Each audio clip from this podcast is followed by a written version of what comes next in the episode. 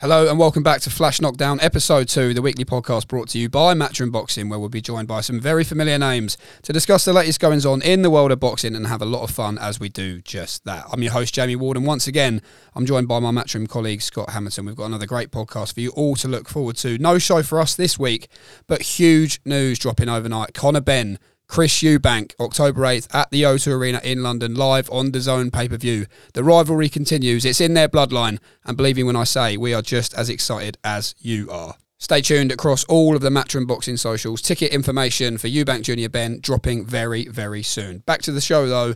This week, we'll be catching up with the new star of the Steel City. British super lightweight champion Dalton Smith joins us to reflect on his weekend success. Golden Boys Roberto Diaz joins us to talk the challenges of matchmaking and mapping out a fighter's path to the very top. Pound for pound queen, what an honour to have Katie Taylor on the show to reflect on her golden experience in London 10 years on and what's next for her. The gorilla John Ryder, he looks to leapfrog Darren Barker on our dance partners leaderboard, and unbeaten Galal Yafai has his say on the best thing to happen in boxing last week. All coming up in the next half hour or so. Don't go anywhere. Well, Galal Yafai was ringside in Sheffield last Saturday for what was a real breakout night for Dalton Smith. Thunder, the coolest man in the building all week, the coolest man in the ring on Saturday night, and the new British Super Lightweight Champion joins us first. Well, Dalton, thanks so much for joining us all the way from sunny Croatia. True dedication to do this interview on your holiday. Um, when, did you, when, when, did you get out there, mate? Um, we came yesterday, so so literally just walking around trying to find where to go and stuff. But, uh, but yeah, just just nice to come away for a week. Have you found the pub yet? That was the first thing we found. Just talk to me straight, about straight off the straight off the plane, and we was here. So typical Brits abroad, love it. That's it. Just talk to me about that, Dalton, because you said in the post-fight interview with me on Saturday night that you weren't necessarily too bothered about talking about what was next. You just needed a few days to take yourself away and unwind a little bit. Is that exactly what's on the agenda for this week? Yeah, that's it. You know, you just I, you know, obviously the last I've done like three camps back to back now, so obviously this year's been con- like consistent for me, and uh, yeah, it's just just nice to get away, switch off for you know a week or so. Um, you know, because obviously we're back in camp before we know it, and, and it all starts again. So just like like you say, it's just just just just good to have a little switch off. What did you do on uh, Sunday to celebrate Dalton? Was that very much a day with the family? Because I know on Saturday night you walked back into the hotel with your British title on your shoulder, got a nice little yeah. round of applause from everyone as well to welcome you back. But how did you spend the rest of your weekend? Yeah, you know, obviously it was good um, after the fight and stuff. You know, getting to see everyone. But Sunday for me, I had to sort every, everything for the for the holidays. So I've not really had time to you know sit down and reflect on on the weekend. Everything's just like been one thing after another. So you know, I think after this week, once I've, I've got off my holiday and stuff, you know, I think I'll uh, you know sit down and assess, assess the weekend and, and yeah, just just reflect on it like that. But he's just been 100 mile an hour since the fight. It must have been a big occasion, Dalton, because we actually managed to get your father Grant in front of camera. And I know interviews yeah. certainly aren't his, his favourite pastime, are they? Yeah, that's it. You know, everyone knows what he's like. He's not he's not one for cameras, but I think you got him in a you got him in a in a good moment. I think that's why you need to take advantage of him. You know, it was a good good night. He was you know was proud. He was big big it's a big night for us all, really. Dalton, um, I want to just touch on your your sparring with Luke Campbell down recent years. Obviously, Sam O'Maison was a southpaw. How much did learning and banking those rounds with Luke help your development over the last year or so, or even further now, actually? Yeah, I think you know the sparring I've done over the years with, with Luke. Um, you know, I even did a bit while he was while I was still on the, on the GB team. And you know, it always comes down to experience as well. Travel traveling the world with GB, and you're fighting you're fighting all different styles, southpaw and orthodox, and, and you're not able to study the fighters. You know, you go to tournaments they, they do the draw, and you only find out on the day and stuff. So you've got you've got to learn to adapt. And I just think that's over the years of you know doing that, and obviously getting the top sparring with you know like Luke Campbell. Jack Catterall, obviously, for this camp, the experience you pick up. Definitely. And talking of picking things up, you picked up your fourth professional title already. Seems to be um, a bit of a, an ethos, a bit of a strategic plan from the team to bank as many belts as possible. You know, some fighters actively don't pursue certain belts, whereas you seem to be wanting to go out your way and pick up every single belt you can. Is that is that the plan? Yeah, that's the plan. And you know, I've got, I've got uh, you know Eddie and Dad, Sean O'Toole to thank for that. You know, and STM, I'm, my management because you know for me I just do the training and leave the other you know that side of stuff to them. And uh, you know, I, I want to get to the end of my career, and you know, I want to achieve the most possible. You know, pick up as many belts as I can. Like I say, it's, it's a career. What's over and done before you know it. If I can, if I can get a new belt, you know, that's that's the way I want to do it. Dalton, uh, just on that, Kaisee Benjamin is your mandatory. Just talking about yeah. maybe picking up a couple more. Sam Maxwell's got the Commonwealth. Is, is that a fight that interests you? Are you interested in both of them fights? Yeah, obviously, you know, he's, he's a mandatory for the British. Obviously, it'd be nice to get the Commonwealth as well, have the British and the Commonwealth at the same time. But yeah, like I say, you know, I'll just leave that to my dad and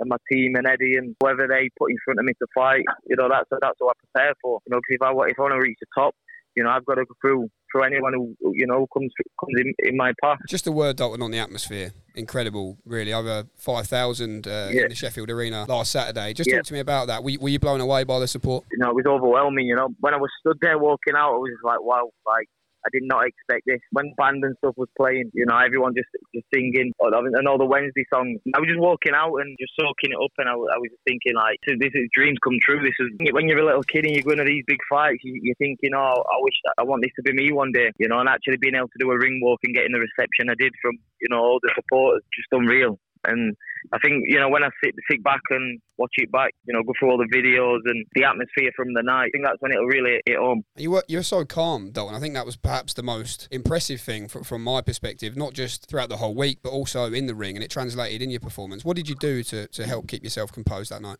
I think I think I knew I had to. You know, even the build up to the fight, everyone was like, "Oh, don't you feel like there's more pressure? It's a big occasion in your own town. And you know, I always say, you know, you've only got as much pressure as you put on yourself. And all I had to do was just stay calm. Just, just all I had to do was beat Dalton Smith. You know, I didn't have to, I didn't have to play up to the crowd or anything like that because I knew, I knew it'd have affected my performance. You know, and I think you seen like after the first knockdown, you know, I was eager to, to get him out of there. My dad just like sat me down and was like, look, you don't need to try and blast this kid out. He says that'll come, and that, that's just what it was about. You know, even all the old build up, I just took it as as I have any other fight, and I think that's why you know I performed like I did. I, I was calm, and like I say, it was just just about staying calm and not letting the occasion get to me. I think it was me, you, and Darren Barker, Dalton, who were having this conversation after the fight, and you were telling us about some new breathing control methods you've been doing. Yeah, so I got into the to the, the breathing techniques and stuff. It was and, and like the ice cold therapy and I, I did a lot on uh, a guy called Rickson Gracie. He was he was an, a jiu-jitsu guy uh, from Brazil, you know, and I've been watching a lot on him how he, um, you know, his breathing techniques and, and, what he did through his career, and, and, and, and obviously adapted them to what works with me. And you know, I, probably would say that that has been a you know a big a big big thing. It, it definitely helped in keeping me calm and keeping me relaxed. I probably even say the nerves as well because when I was actually doing the ring walk, I was thinking, is it normal to feel this relaxed? No, I had no I had no like the nerves when everything. I just felt so calm, and you know, I think that's why I was so composed. And just on that, I suppose as much as there's so many benefits of having your dad in your corner, spending all that yeah. time with him in the gym and at home, has it helped the dynamic between you two as well? Because in the corner and throughout the whole fight week, you seemed closer than ever. Yeah, I think we, I think we knew we had to be. And I'm at a stage in my career now where you know the fights are getting bigger. The there's more eyes, there's more pressure, so can't afford to have no slip ups. Like I say, it's just about staying calm and anything that comes comes our way. If, it, if it's negative, if I'm ever in a fight where it's not going my way, we've just got to be able to adapt and, and, and deal with things. And obviously, my dad knows me better than anybody else. We just know how to work with each other. Dalton, a great team, a great people. You're certainly a great fighter. As Sheffield has a new star, yep. put your sun cream on, mate. Enjoy your holiday. That's it. And, uh, Definitely, I need I need the sun cream. factor fifty, mate. That's it. That's it. But uh, but no, great weekend, and thank you for having me on. Well, a very successful night in Sheffield for a lot of our matchroom prospects. Great to see Sandy Ryan exacting revenge over Erica Farias. It meant so much to her to have her hand raised, so that was great to see. Johnny Fisher back in the ring, a little bit of a layoff for Johnny actually through a hand injury, but he returned with a knockout victory over Riesinger, so great to see. Jordan, uh, Jordan Thompson climbed off the canvas in the last round, little bit hot in mouth moment from the Matchroom team there, but he'd have learnt more in them 10 seconds, I'm sure, than his previous 13 fights combined. So excited for the future in the cruiserweight division for Jordan Campbell Hatton. Good performance from him against a tough Dufek and Hopey Price. Always impressing each and every fight he has. A young prospect who's certainly willing to be thrown in against tough opponents in those learning fights. Aqib Fiaz, great to see him back on a matchroom show. A very difficult year for Aqib, of course, in which he lost his dear mother and his best friend in the space of a very short amount of weeks throughout the pandemic and he spoke very honestly throughout the week about how much his mother's love that he still feels motivating, motivates him when he's walking to the ring. Well, that brings us on nicely to Saudi Arabia, of course. The small matter of the rage on the Red Sea, Usyk, Joshua 2, the world heavyweight unification rematch. Scott, excited to go back to the desert? I am, yes. Yeah, fifth time in Saudi Arabia. Uh, I can't believe how quickly it's come around. It only feels like yesterday we pulled the trigger and, and posted it and, and, said the fight was on. So quick. Just talk to me about the weather uh, at this time of year Sure. I mean, you went for obviously the first fight in Riyadh was in December. Yeah, we was there a couple of weeks back for the launch press conference, and we pretty much walked down the road, um, got 100 yards down the road, and my t-shirt was absolutely drenched. So, nice. Yeah, I think the Factor 50 will be coming out. But yeah, fond memories of Saudi Arabia. Uh, first went when Callum Smith dethroned George Groves, and that might have been the first time I ever got in a boxing ring as well. Yeah, good, good times looking back, and fingers crossed AJ can bring the belts back as he did against Andy Ruiz in uh, Riyadh last time. Absolutely massive night for AJ. And just on producer Scott there and his attire, he said his t-shirt was wet through. I remember the first, my first day actually in the job was a Dave Allen workout before he boxed David Price, I believe, and it was about 30 degrees in London. Scott was wearing his Canada Goose jacket. It was absolutely roasting, and I said to him, a bit nervously, first day, Scott, are you are you not hot? And he said one thing you know about me, son, I've always got a jacket on. Certainly will not be taking a coat over to Saudi Arabia. Absolutely not needed. And just looking at my notes here, I can't believe I forgot to talk about Kieran Conway. So I'm apologise, Kieran, for that. If you are listening, I think part of the reason that I may have missed him off is because that fight with Gregory Trenel, opening before the bell at 4 p.m. in Sheffield, was so under the radar, but it was a massively important fight for his career. He returns to the Canelo Alvarez undercard Triple G, September 17th, Sin City what an event that is to be a part of for us. It's absolutely huge. Just over a month away. Again, that's come around really quick as well. I don't know if that's a, sign of getting old, but everything seems to be coming around um, quicker and quicker. But you can't wait. I mean, absolute mega fight. We was only in Vegas what a month or two back for the Bivol fight, so looking forward to, to going back in and uh, getting the show on the road. We're talking about Jordan Thompson learning from his mistakes. I nearly missed the flight home um, after the Bivol fight when I was at a pool party and got a few dodgy looks from Eddie and Frank that evening. So I'll be learning from that. But it's all character building. Hey, Scott? It is, yes. Yeah. And I think the flight home's early as well on the Sunday. So, um, yeah, don't be staying out too late this time. Mm, we'll see about that. From the pound for pound king, Canelo Alvarez, to the pound for pound queen, Katie Taylor, we catch up with the undisputed lightweight champion of the world who joins us next. Well, we're absolutely delighted to be joined by Katie Taylor on our ringside reflection segment of the show today. 10 years on from Olympic gold in London. Katie, time flies. Does it feel like it's been 10 yeah. years to the day? It, it doesn't, it doesn't. I mean, I can definitely remember today as if it was yesterday, but a lot's happened in 10 years as well. So I think there's, there's a bit of both there. But um, yeah, just an amazing moment. Uh, my childhood dream obviously coming to pass. And like I said, I, I, I remember it today so well. I think I was going to that competition when um, there's so much extra expectations on me as well. I think the whole weight of the nation was on my shoulders on that competition, so the pressure, the pressure was absolutely was absolutely huge in, in, in, during that competition. I think the first emotion I actually felt when, when I won the gold medal uh, was just relief, to be honest, uh, relief and then joy and and everything else. But it's obviously one one of the proudest moments of my life and, uh, and career. Well, it was such a, a, special atmosphere, wasn't it, throughout the whole tournament in London? I know yeah. you're not a massive fan, Katie, of, of maybe looking back at the past, but like we say, given it's been 10 years to the day, maybe you won't yeah. mind as much. And if I promise you we'll leave it another 10 yeah. years, is that a fair deal? Yeah.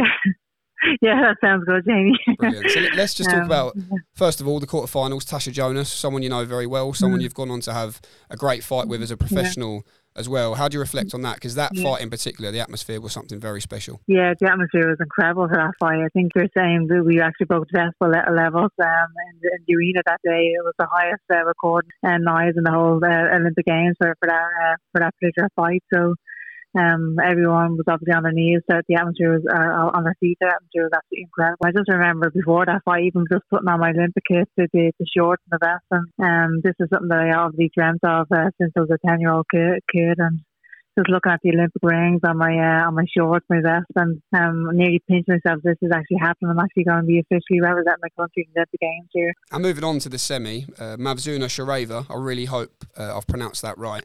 You'd actually boxed her three months previous. How much did that help with your preparation yeah. heading into that fight? Uh, yeah, I think it did help an awful lot. Um, she was obviously a top fighter for years. Yeah, I was glad to, to have gotten a feel for um, a few months before that in the, World Championships. So she was a very, very tricky fighter, actually. Uh, technically very good, um, a, a very good uh, counterpuncher as well. So I knew I had to go. I had to be uh, my absolute best in that fight. I had to be sharp uh, during during the whole fight, and it was always a really, really cagey fight between the two of us. But um, yeah, I, I obviously uh, won won very well in the end, but she was, she was a she was a great opponent as well. I think she was actually the first medalist ever from the Tajikistan, so she was a history maker herself in her own right. And the final, Sofia Ochigava. Uh, let's talk about this and the, how yeah. you felt heading into that fight. You've talked about having to pinch yourself when you were in the dressing room. You, you, she was a southpaw. You'd beat her three or four times previously. Mm. I think she'd beat you as well once. Just talk to us about yeah, how you reflect on, on that final. Yeah, I mean, uh, myself and, and Sofia, uh, like I said, fought each other four times, and each time we actually fought each other, it was neck and neck between the two of us. We were definitely the number one two in, in the in the weight division, and um, the first time we actually boxed, uh, she actually beat me.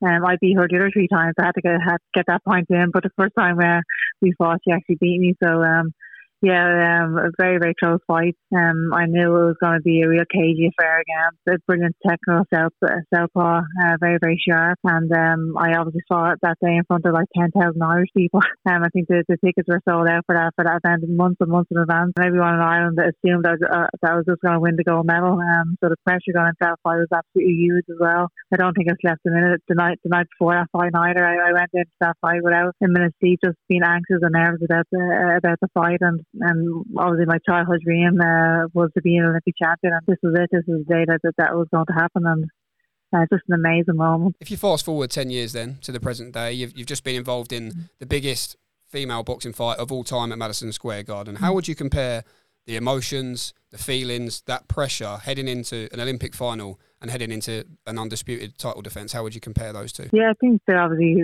amateur and professional boxing are obviously two very, very different sports. But um, I think it definitely helped that I had that experience behind me as well, going into the, the Madison Square Garden fight. Um, I don't think anybody, anything can could, uh, compare to, to, the pressure that I felt actually going to the Olympic Games. That pressure was absolutely huge. Like I said, I, I really felt like um, the whole weight of a nation was actually on my shoulders uh, during that competition, and, and I knew that once I got through uh, those Olympic Games, I could actually uh, get through anything in life.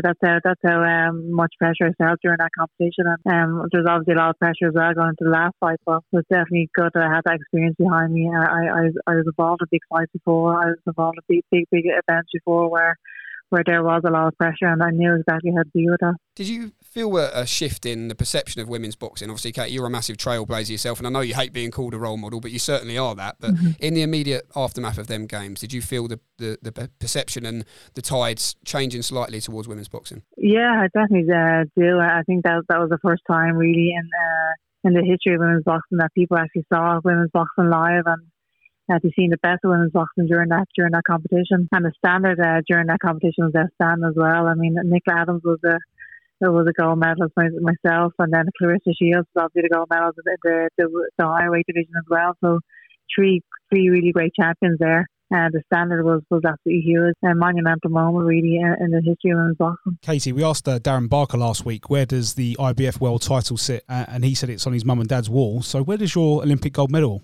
sit? It's actually uh, back home in my house in Ireland, I believe, uh, um, just in the in the trophy room there. I haven't got any special place where it's just in the middle of the trophy room, uh, surrounded by the, by all the belts as well. So it's uh, definitely it's, it's definitely looking well. The trophy room is right now, so I'm very very proud. Casey, how big is that trophy room? It must be humongous. um, it's definitely getting full at the minute, that's for sure. But it's a great complaint to have, I, I suppose. But um, yeah, I mean, uh, uh, to be honest with you, when I'm looking back at my whole career, the, the most amazing part about it is just seeing the fact like that I can have and, and, and women's boxing and seeing all the amount of the young girls actually boxing now. When I started boxing as a 10 year old, there's no such thing really as women's boxing. I was the only female fighter in, in any boxing club in, in Ireland. And now when you walk into to the boxing gyms back home, um, it's packed with female fighters, and that to me is is the most satisfying part about this. It's the most amazing part about it. And yeah, I just love the fact that we've been able to, to break down so many boundaries over the last few, few years. Well, let's talk about the present day then, Katie. The fight with Amanda Serrano. Watching from ringside, I'm still not over how special it was and how incredible the atmosphere was yeah. at MSG. When you look back on it now and you think back on it now, how much of a smile does that bring to your face? How does it make you feel? Yeah, I mean, it's uh, absolutely incredible. To be honest, and I never thought that anything would, would ever surpass uh, the London Olympic Games and my Olympic gold medal. So I think that night in Madison Square Garden definitely did surpass it. Wow. Um, definitely the most special moment of my of my career to date.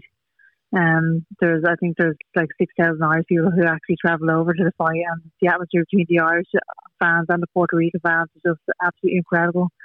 Um, we couldn't even hear the bell ringing. How sometimes during a, during the fight, it was that loud in the actual arena, and um, now it, it was being dubbed as the biggest fight in female boxing history, and I think we we definitely surpassed everybody's expectations about the fight. It was a huge moment for the sport, and um, yeah, just a history making fight.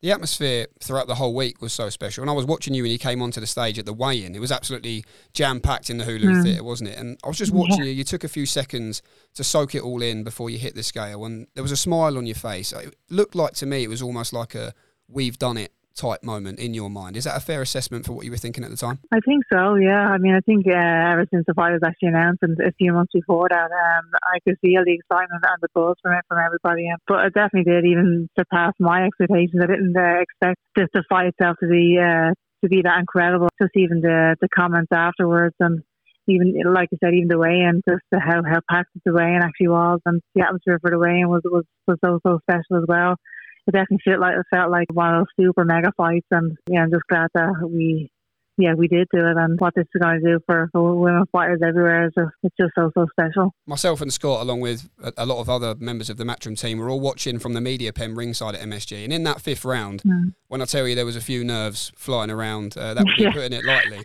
Now you've come through. Sorry through, about that. now you've come through those moments, Katie. Can, can you admit now? You know that was probably the toughest period of any round of any fight you've been through in your professional journey? Yeah, I think so. Um, it was obviously uh, in those big fights. There is a possibility that you are going to get hurt at some stage, and that's where all the training comes in, doesn't it? I mean, I, I'm for months and months before that fight, I was uh, putting the work in in the gym. I was, I was putting myself through through the trenches every single day in training camp, and um, and that's when it counts when you're in tough moments in in, in the fight uh, like that. And um, you can show the heart, you can show the courage, you can show everything that you show during training camp. You can't. That's not, not something that you, that you can just muster up during the fight, but you have to put the work in during training camp to to get through those moments and. um I'm just glad I was able to get through that that, that tough moment. And uh, from then on in, the sixth round was obviously a bit better than the fifth, and then from, from then on, the seventh and tenth round was, was quite good. Well, the tenth round I, I went to war a small bit more, but the seventh, eighth, and ninth round were, were obviously very, very good. I actually asked Derek Chisora this question. I said, "How many times do you watch your fights back?" And he answered, "Well, why would I watch the fight back? I was in the fight. I don't need to watch it back." Yeah.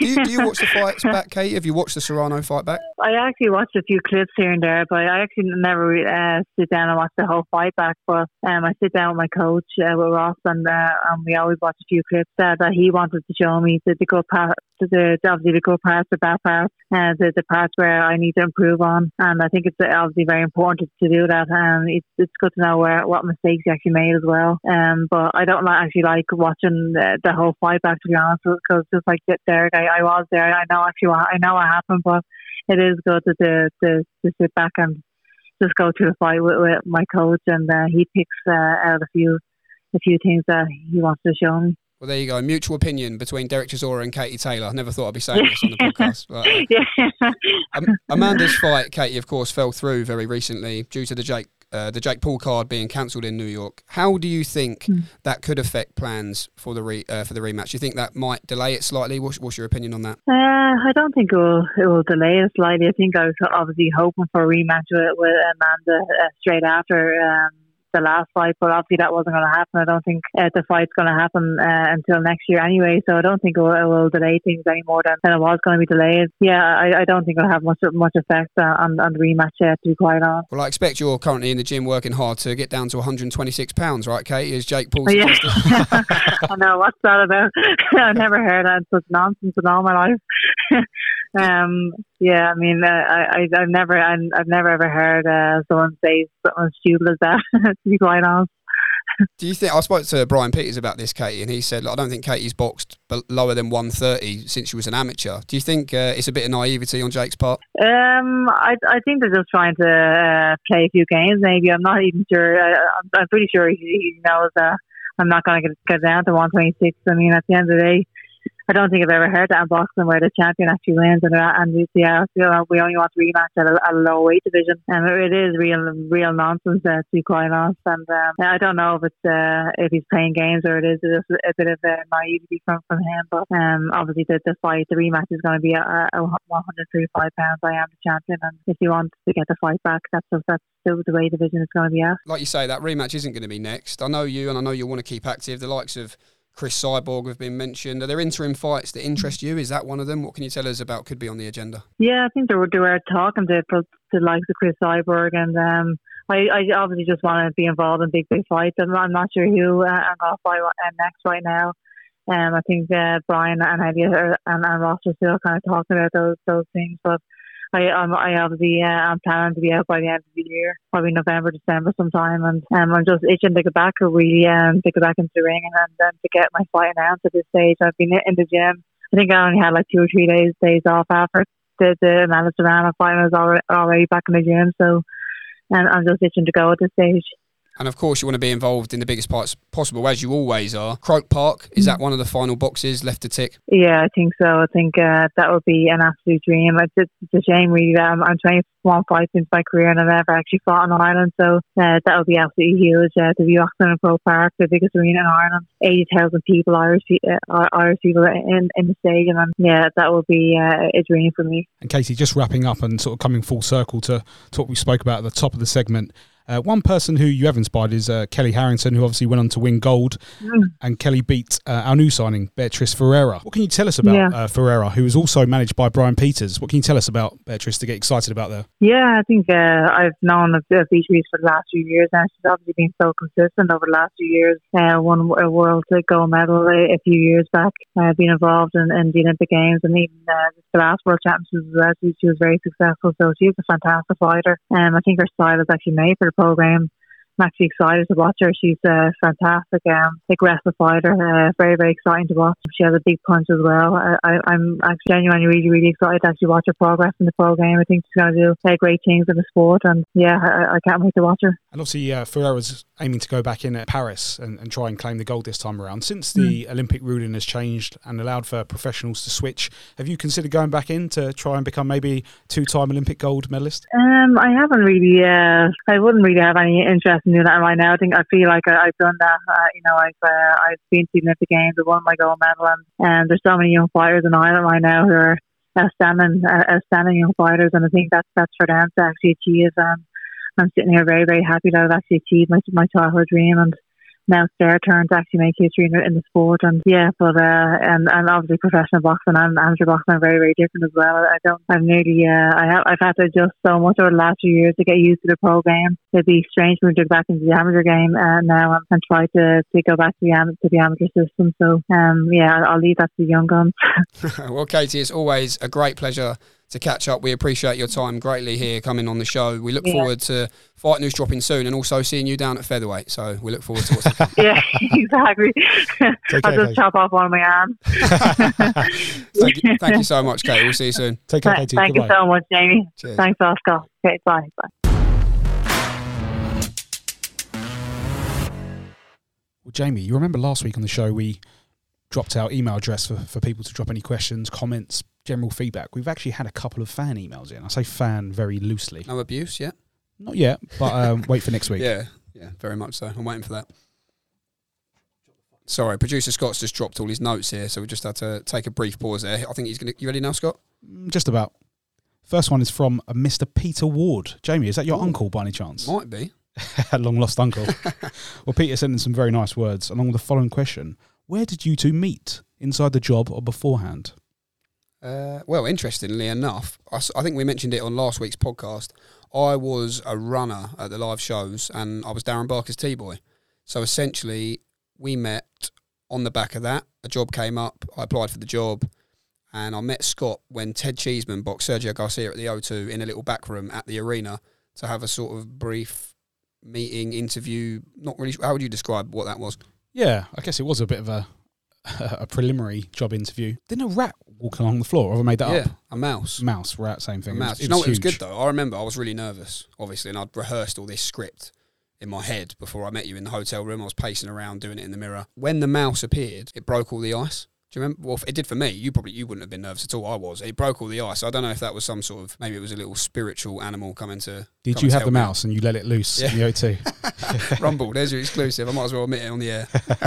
Stephen Kirby asks, as a resident of Nice, when are you guys coming back to Monte Carlo? I've been to three of the previous events. They are unbelievable. What an experience! It's a great, uh, it's a great spot, isn't it? What an experience! Oh. Certainly a show on the calendar that uh, all the staff really look forward to. Loved it wearing a tuxedo, even that, even to the event. You know, the, the small things from that. Monte Carlo, what a place! I mean, makes you appreciate that you're not that well off. I think when you're walking around there. Yeah, yeah, and I would say if anyone's thinking about coming um, to subsequent events, save up in advance because a, a, diet coke's about thirteen euros in itself. The cars, if you're a petrol head, what a place to go and visit because the car, every car's a Bugatti Veyron. It's insane. What a, what a really really cool place to go. And Stephen, in answer to your question, I think it was well documented. Uh, Eddie mentioned it on a recent Instagram live. He was over in Monte Carlo for discussions with the the federation and uh, the people that run the show over there. So fingers crossed, we'll have some news Uh, in the coming months about a return to Monte Carlo. We're both sitting here nodding, so hopefully that gets over the line. Absolutely. Well, we move on now to our everyone but the fighter segment. It does exactly what it says in the tin. It's the part of the show where we pay focus to everyone but the fighter. There's many roles, responsibilities, personalities in the sport we're going to be covering in the coming episodes. I'll hand you back over to producer Scott, who's going to explain who we're with this time after what was a brilliant chat with the legendary Jacob Stitch Duran last week, wasn't it? It was a fantastic chat. I think we could probably draft him back in and have a standalone podcast at, some sort. Maybe we should um, rename this segment of the podcast Ronseal. Everything, you know, the tin. No. Mm. Mm. Stick to producing, producing. uh, like you say, it was a great chat last week um, to discuss cuts. This week, we're going to focus on the art of matchmaking with Golden Boy Promotions Vice President Roberto Diaz. Brilliant. Let's do it.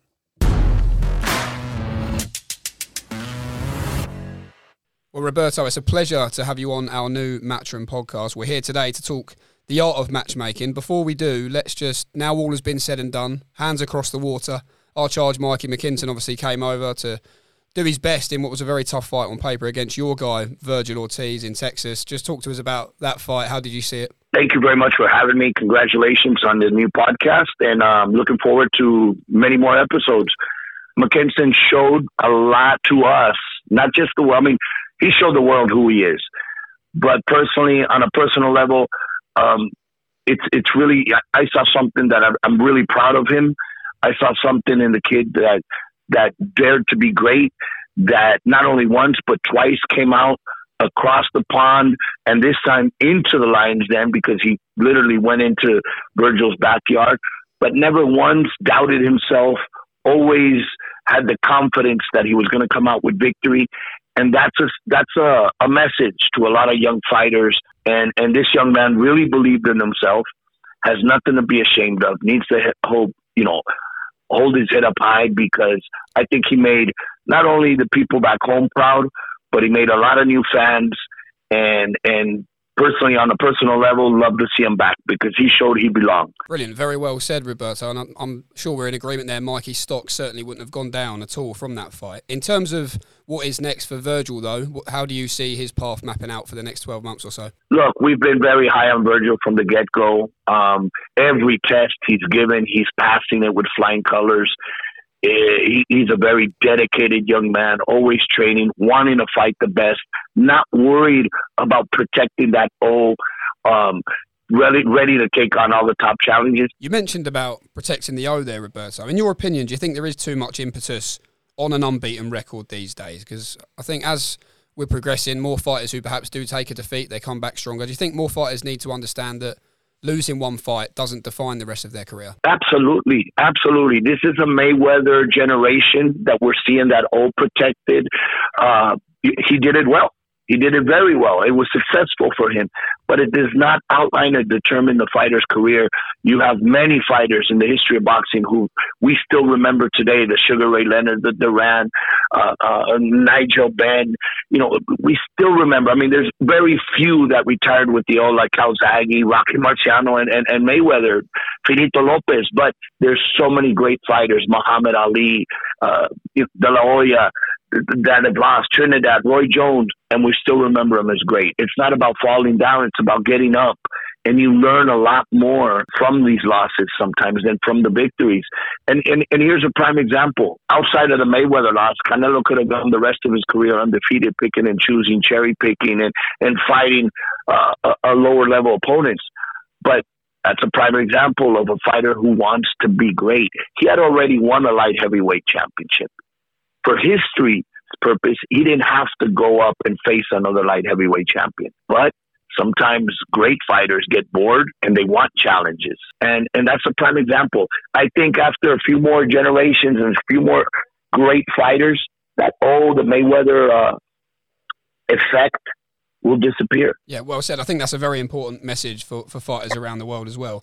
I just want to talk about uh, your journey to this point, Roberto. I believe you were a probation officer before you jumped into the boxing world, which started off with Marco Antonio Barrera. That's some career change. Can you talk to us a little bit about that and your path to now? Yeah, yeah, yeah. Um, I, w- I was a probation officer with the county of San Diego, um, dealing with, with adult inmates and then at one point juvenile inmates.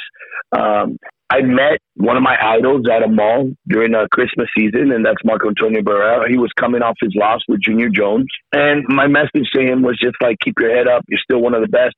And again, he was at the time one of my favorite fighters. Even before he won the world title, I had been following him.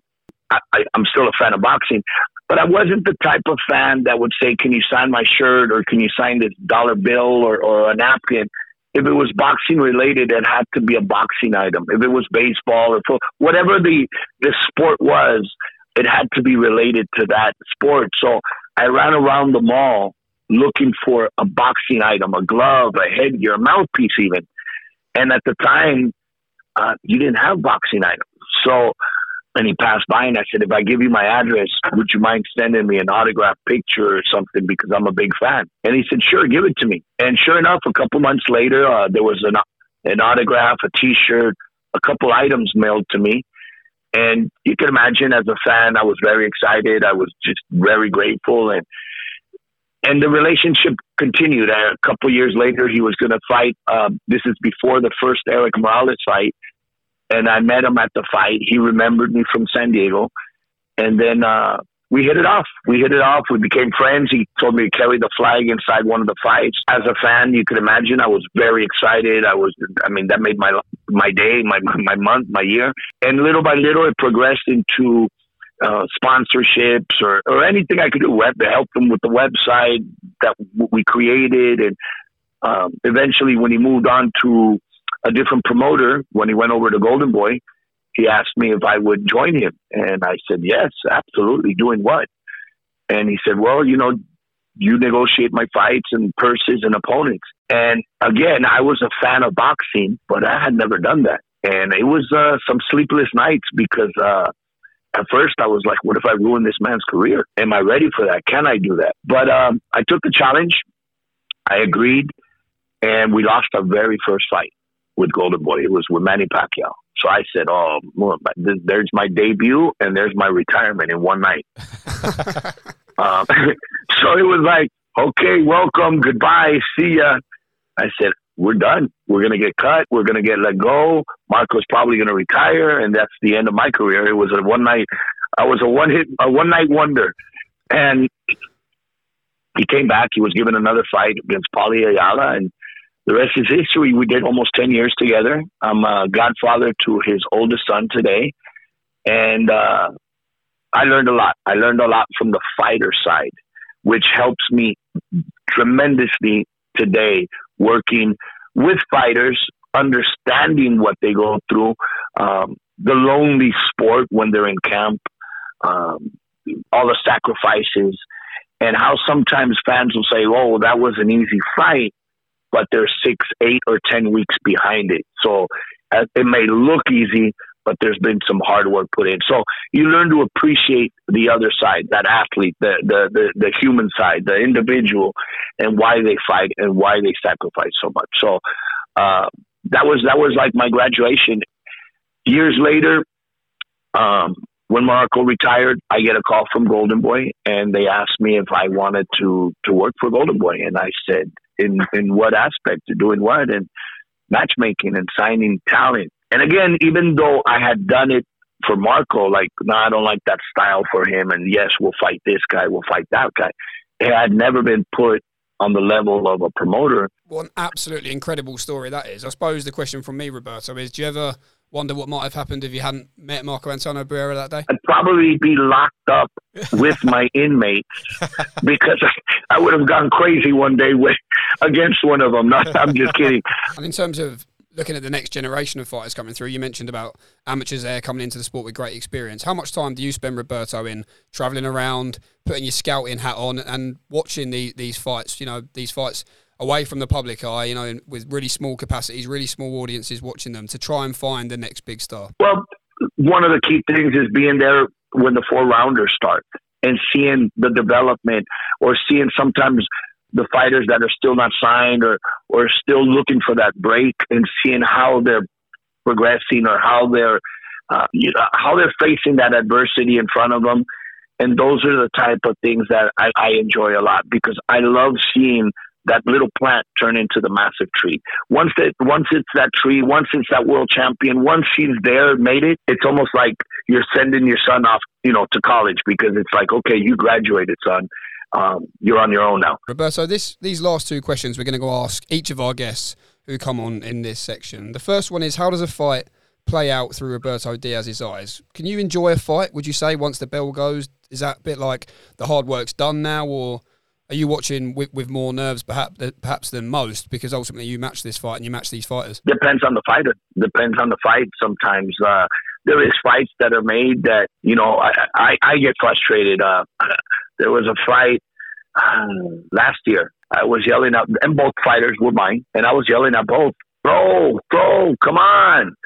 Um, you know, because I'm frustrated because at the end of the day, people, ah, oh, that was a bad match. Why? Bad matchmaking. It's it's it's also sometimes luck. You try to entice them, uh, you know, motivate them right before they walk. Hey, give it your best. Give it because at the end of the day, you want to give the fans some of the best fights out there.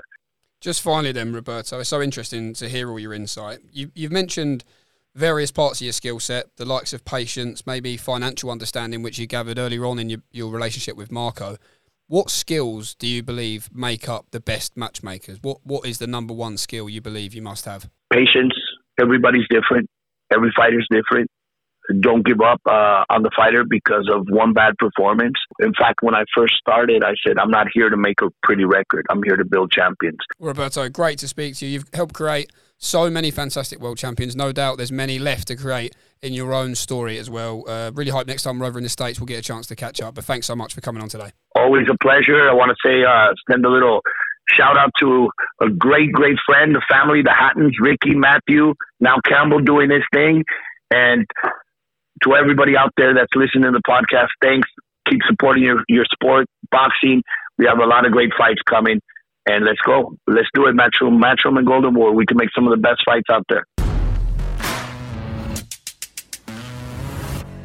Well, it's that time of the week again, dance partners. On the face of it, it is quite simple, but let's see if that is the case this week. We speak to a fighter who has had 15 or more pro fights in their career. They then get 30 seconds to name as many of their opponents as they can in that time. We'll formulate a leaderboard in true Top Gear fashion, and the winner will receive a donation to give to a charity of their choice. Now, who could we get on this week? Was the question. We not only need a very experienced fighter, someone who'll probably quite easily leapfrog Darren Barker, and also someone who conveniently trains just down the road. It's John Ryder. If you're gonna be a monkey, be the gorilla, just like John Ryder did right there. John, welcome. We last caught up at the Chisora Pulev show at the O2. You're always at the shows, just a, a boxing fan in general, I think. Yeah, love it. Um, I think I was poncing your your charger. Battery, yeah, yeah, my battery. Your charger, yeah. Yep. So if anyone's wondering, especially you, producer Scott, why I couldn't get the winner graphic out as quickly as I could, it's because John Ryder took all my laptop battery. All the battery was gone. Always playing the blame game, Jamie. John, good uh, good start for Arsenal. For all the listeners who don't know, big Arsenal fan. Great uh, start for you look, you look good. First half, especially, look really good. Yeah, I thought um, first half was great. Um, good to see Jesus on the pitch, mm. um, but I thought Saka was the man in the moment. But yeah, good good all round performance. I think um, with the All or Nothing coming on Amazon as well. It's uh, have you seen it yet? I've seen the first three episodes and I love Arteta. Let's just talk about you, John, and, and what's going on. Uh, we were just downstairs there. You're having a little chat with Frank Smith. As I say, you've popped into the office here today. Jaime Munguia, that's a name that Eddie's thrown about. We've even been talking about the Billy Joe Saunders rematch. What can you give us an update on what could be next for you? mate, it's all about pronunciations. I'm saying Jesus and Jesus, and you're going with Jaime Munguia. Jaime Munguia. I've been everyone's called Jamie. Jamie. Yeah, yeah, Jamie. Yeah, mate, Jamie. Do you know what I mean? But uh, yeah, Jaime Munguia is potential. I hear it's getting close, so I hope that can be done. The talk of Billy Joe, but I think it's all gone quiet now, so we'll see. Well, John, you are our second contestant on Dance Partners. Darren Barker landed 14 last week, which he was actually very disappointed about. But that is your benchmark, so no pressure this time round. The winner at the end of the series, as I say, will receive a donation to their chosen charity. You'll hear a 30 second clock playing very shortly. You've had 35 pro fights to date, John. You were talking a pretty good game just before we went on air here when we told you about what this segment involves. So there's a wide pool of fighters for you to pick out from. Is it not 36 now? 36. Unless producer Scott has had another clanger for the second week running. I think you edited the document, Jeremy, No, but no, um, he's sweating again. yeah, you might be right. 31 I'm, and 5. I'm sweating. This is real. it's, it is hot. It is hot in here. Um, 35, 36. Oh, who cares? Uh, John's just buying more time, I think, I trying he to is. scramble some names in his head. He's right. Come on, John. No one's perfect, mate. Well, John, you don't have much more time to think about it because we're going to Yep. start in three, two, one. Right, Degani, um, Noble, Blackwell, Saunders, Jacobs, Sirotkin. Uh, De- did I say Degani? You did, yep. Yeah. Um, oh. O'Kane. this is so odd. I think Vegas. My uh, guy, um, Akwe. Oh, Akkawy just in. Just like Barker did with Martinez. We'll give you that. What he left Martinez till last. He last. got it just Wow. right to death. Well, John, also, I'm going to give, give you some grace here because it is roasting in this recording studio. Very hot. So we'll let you off. Scott, uh, producer Scott, is just tallying up the scorecard now. The official decision is in. John Ryder, you scored nine. That's terrible. Disappointed with that? Um, yeah, that is terrible.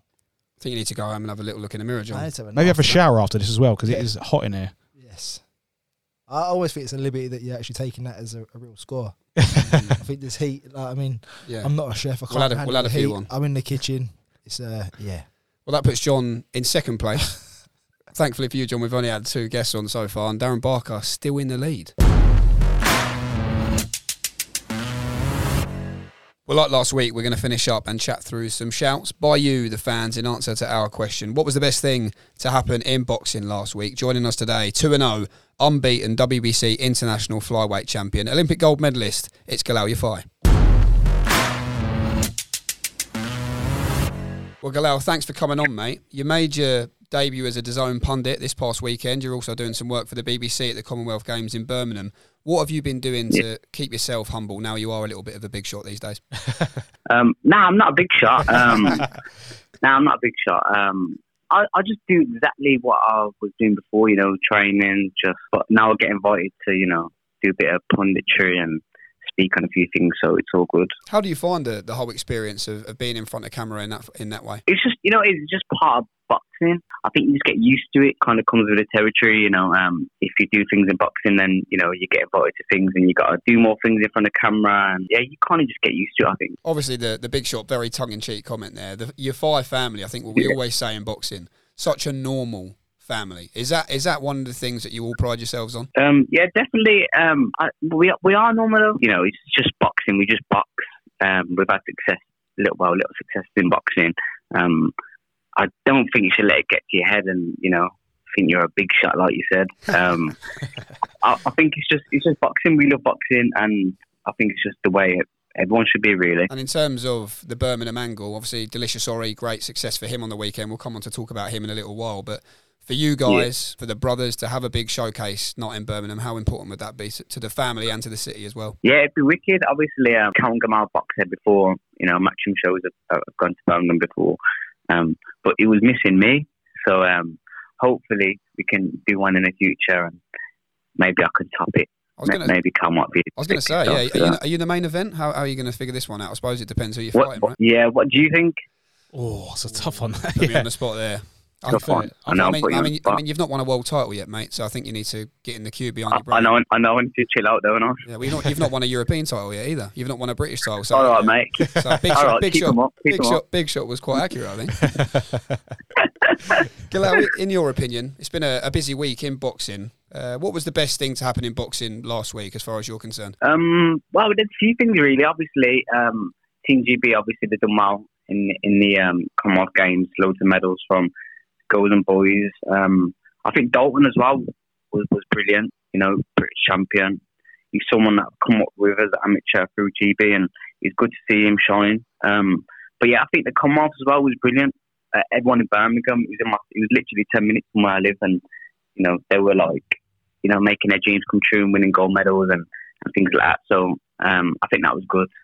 Yeah, Galal, uh, AB on our YouTube community page agrees with you and, and says the Commonwealth Games home nation's massive medal haul was the best thing to happen in boxing last week.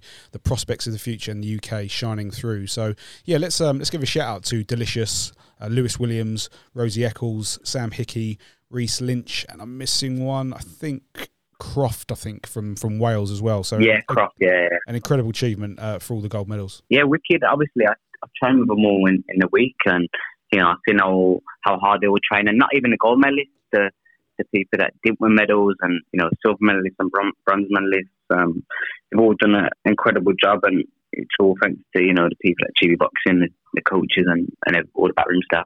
Well, Galal, you might think that Scott's my boss from what you've seen throughout the matchroom hierarchy. Yeah, the contract don't lie. The contract don't lie. On, on this show, he's known as producer Scott.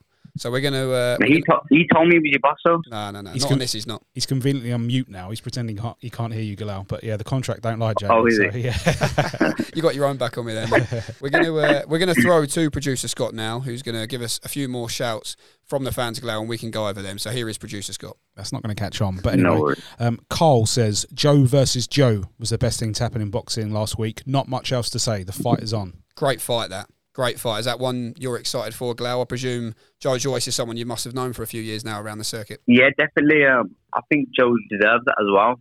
Um, but uh, to be fair, I'm a big fan of both of them. Um, but I just think Joe Joe Joyce needs his break in boxing, and I think his fight i- i- is the one for him. And I- I'll be rooting for him. Um, you know, he, he- he's a tremendous fighter, and he's probably a deservedly Olympic champion. Theo Baker says Sunny Edwards appearing in and around the Matchroom Circle last week in Sheffield was the best thing to happen in boxing last week. Well, one thing I will say about Sunny, what a, br- what a brilliant interviewer. I mean, I don't know if you see uh, the interview he did on IFL, sort of F1 vibes, where he's floating around talking to everyone. Let's just talk to bi- uh, to you, Galal, about Sunny, someone you've sparred, someone you know well, a big potential fight coming up between the pair of you in the future. What do you make of him as, as a man and as a fighter as well? Um, yeah, I, to be fair, I'll get along with Sunny. Um, it's weird 'cause we're both like rivals. Um, but yeah, we sparred recently, like a few months ago. Um, yeah, we, we, we're sound. He's a great fighter. He's a world champion. And we were, I was talking over there on, on, his own um, commentary channel, and you know, hopefully he can just keep his belt. I can keep winning, and hopefully we can, you know, get it on in the future. What, do you make of the Martinez fight, Galal? Yeah, I think it's a great fight. It's like v Matador, you know. Sunny's a boxer, pure boxer, and the back foot, and we all know Martinez is a little ball who's just going to come forward and try and knock you out. Um, so it's a great fight for the fans. I'm sitting on the fence with who I think is going to win. It's a, it's a, it's a good fight if it does happen. World champion be world champion. So yeah, I'll be I'll be looking on in, in excitement. Echo that. Can't wait for, for that to hopefully happen very soon. For you, Galal, obviously last time out, magical night at Madison Square Garden in New York. How do you reflect on that, and what can you tell us about what's coming up next? Yeah, New York was amazing, man. It was like used to boxing in European countries around the world, and, and next minute I'm in Manchester Square Garden, New York. What a night! It was brilliant. Probably something that at the time I didn't really care about it. Wanted to fight and win. Now that I look back, it, it was a brilliant night. Um, but hopefully I'll be fighting in the next, say, the next two months. I can't give too much away. I'm here in maybe October time, so Well, Galal, great to speak to you as always, my friend. We look forward to some fight news soon. nah, I appreciate it. Thank you. Top and hopefully I can I can win a world title in the next year or two, and you can change your mind about me being number one in the Apple family. Absolutely, I will do that. Just that, and let's see if you uh, still remain not a big shot when you are a real superstar of the sport. Hey, come on, mate. Keep them up. Keep them up. Cheers, Top man. Mate. Cheers, Take yeah. care. Well, another great show here, live and direct from Brentwood, Essex at the Matchroom HQ. Big thanks, as always, to all of our guests Galal Yafai, John Ryder, Dalton Smith, Roberto Diaz, and of course the legendary Katie Taylor. The focus at Matchroom, of course, switches now to next week with the small matter of the unified world heavyweight titles being on the line in Saudi Arabia. We'll have a few very special guests who are involved in that show appearing on episode three. As always, please follow, like, subscribe, and share the podcast. Send in any of your questions, suggestions, and shouts, or even a little bit of abuse about the best thing to happen in boxing last week So flash knockdown at matchroom.com. That's flash knockdown at matchroom.com. We'll be sure to bring them up on next week's show. Until then, I've been Jamie Ward. We'll see you next week. Take care.